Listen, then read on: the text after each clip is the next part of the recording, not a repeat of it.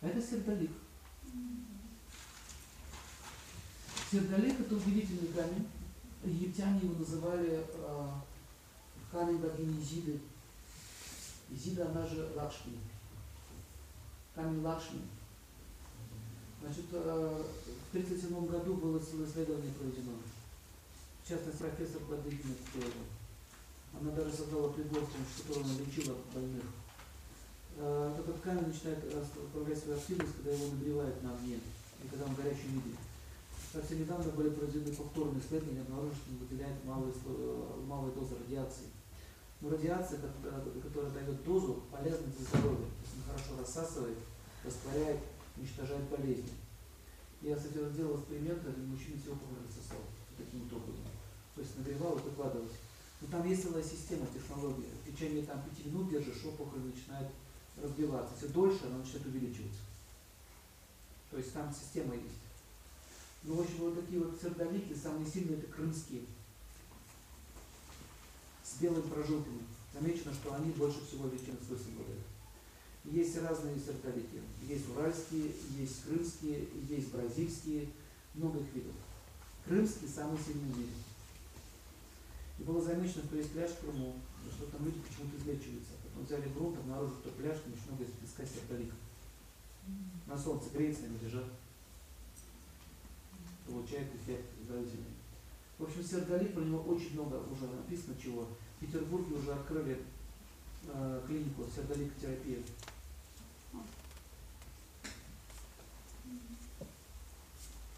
Очень полезный. Во всех египетских э, хранениях обнаружили сердолик. Я просто уверен, что многие вещи еще не понимаем и не знаем, как их можно использовать. Ну вот, смотрите, сердолик витамина. Видите солнце? Чистая солнечная энергия. Причем абсолютная гуна Видите? Чистота. И еще у сердолика, сердолик, у меня есть этот фильм, он у нас на сайте стоит, там как один человек кино снимал. Ему сердолик подарили персень. Он, э, по-моему, Сергей Бекендорф его зовут, это известный режиссер. Имя не помню, фамилия точно такое. И он снимал фильм «Проклятие тамплиеров» называлось. Ничего не шло. И мать ему подарила сердоликовое кольцо. Она у него археологией занималась, что это очень древние скифские раскопки три тысячи лет назад. Нашли какой-то могиле, вот там, вельможа. И он его одел, ему сразу пришла мысль, что проблема фильма заключается в том, что название неправильно, проклятие. И он убрал. И фильм пошел. А потом у него открылась способность перемещать предметы, не касаясь их.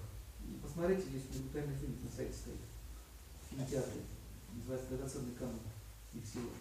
Прям прям показывают. Вы смотрите, когда это началось, когда я начал камень носить.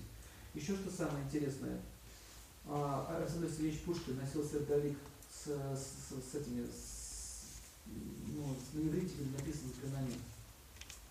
Этот сер... И он получил славу. Потом этот сердолик перешел по наследству еще одному писателю известному.